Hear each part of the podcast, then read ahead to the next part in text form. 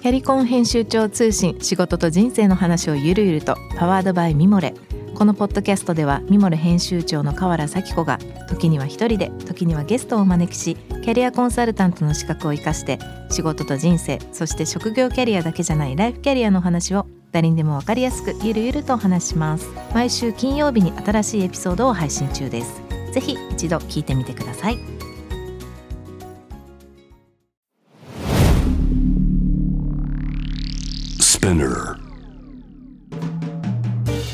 ナビゲーター中道大輔です。Vision to the Future with Forbes Japan このポッドキャストは物事人の魅力を引き出すことで日本のカルチャーの価値を再定義し世界と共有するコミュニティプログラムです。ショートコンテンツ Vision to the Future Stories と題して毎週水曜日金曜日に Forbes Japan よりピックアップしたニュースをお届けしています。今回は月曜日のゲストトークにも参加していただきました京都グラフィー京都代表の中西祐介さんとともにお送りしたいと思います。さて今日ご紹介するトピックはですねこの5月の30日に、えー、これはフォーブジャパンの記事ですね、え、アップされました。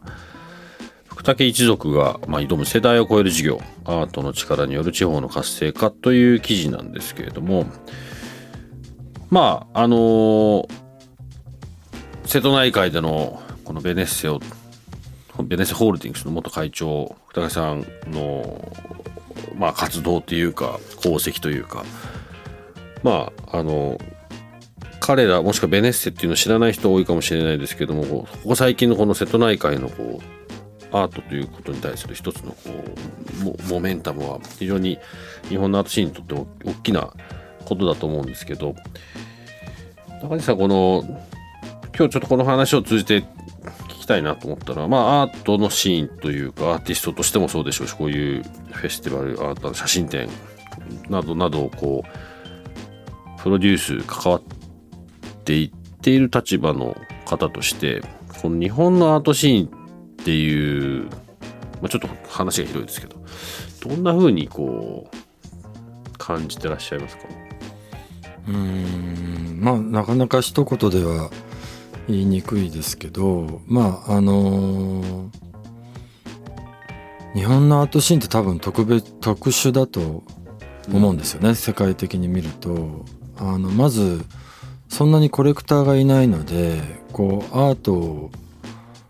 なかなかこうアーティストが買ってもらえない、うん、まあ、そこにまあ海外のあのコレクターとかあとはまあ美術館とか買ってもらったりとかそういうあのチャンスはなくはないんでしょうけどなかなかそのこう自分の国で自分のあの国のアート作品を買うっていうことがこう普通に行われていないのでやっぱアーティストはやっぱりあの自分の作品で食べていくっていうのはかなり難しくて、それでいろんなまあ商業的な仕事もやりながらに、まあ、どうしてもなっちゃうんでしょうけどだからやっぱりあのーアート作品で食べていけるような作家をやっぱりあのもっともっとあの増やしていかなくちゃいけなくって。でもそれはそのあのアートフェアみたいなことをあの増やしていくことも大事かもしれないですけどもっと言うとそのもう原点なじゃあアートってどんなものでアーティストっていうのはどういう人たちでそれが社会に対してどういうこうメリットがあるかとかどういうこう立場にあるかっていうようなことをちゃんとこう学校とか あと親とかが、うん、あの教えていってもらいたいんですよね。うん、でそのやっぱりアーティストがいない全くいなくなってしまったらどんだけこの世界はあのつまんない世界になっちゃうかっていうのは、うん、多分このパンデミックの時に特に強く感じたと思うんですけど、うん、だからそのアーティストたちをやっぱり生かしていかなくちゃいけないっていうのはやっぱりあの社会課題としてはあの本当に真剣に向き合っていかなくちゃいけなくって、だからこそこの,、まあ、あのベネッセっていうこの企業が一企業がやってるこの、まあ、巨大なプロジェクトはまあ、本当にすごいなと思いますね。これは多分国じゃ、まあ、できなかったこと、うん、あの行政とかじゃやっぱここまであの本当にあのずっとこう継続したその精神をこう貫いて多分あの続けていくことは大変だと思うんですけど、そのあのもうゴミの山になってた島をもう一回こう生き返らしていろんな環境問題とかも整備しながらそれをやったっていう。でどれだけこのあの今瀬戸内の島がこう、まあ、日本の人にもそうでしょうけど世界の人にも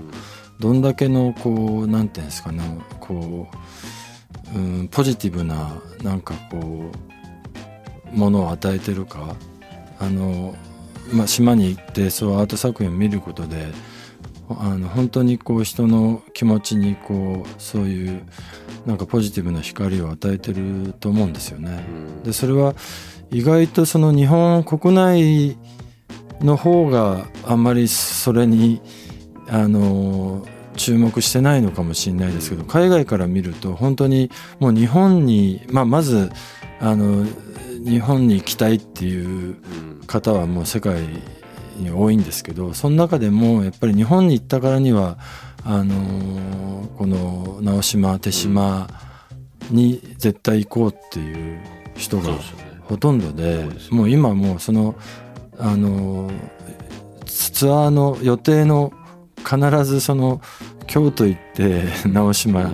東京京都直島とか、まあ、関空京都直島、京都金沢直島とかも必ずそのコースに入ってるしでやっぱり行った人はみんな良かったっていうので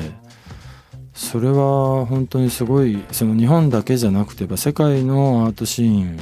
にとってもやっぱりすごい功績を残してるなと思いますけどね。そうですねなんか普段の本編でも少し話しましたけど普段の中にアートとか、まあ、それこそそれに関わる考えをシェアするとか、うん、そういうのがもっとねあるようになるといいなと思いますよね。そうですね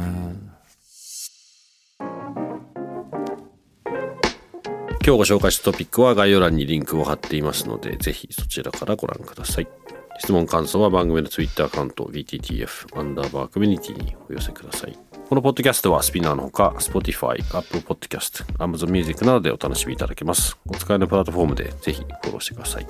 そして毎週月曜日には様々なゲストと共にお送りいたします。えー、ゲストトークエピソードも配信されます。詳しくはそちらも概要欄載せてます。えー、ぜひぜひチェックしてください。Vision to the Future Stories ここまでのお相手は中道大輔でした。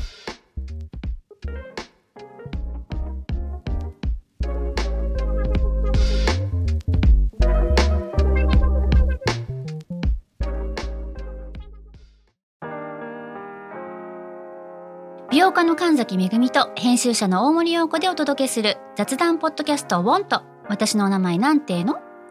ふと私って誰なんだ？と自分がぐらついてしまうそんなあなたと毎日を楽しくするサバイバル術を一緒に考えていきます。ウォンとは毎週水曜日朝5時に配信。ぜひお聞きのプラットフォームでフォローしてください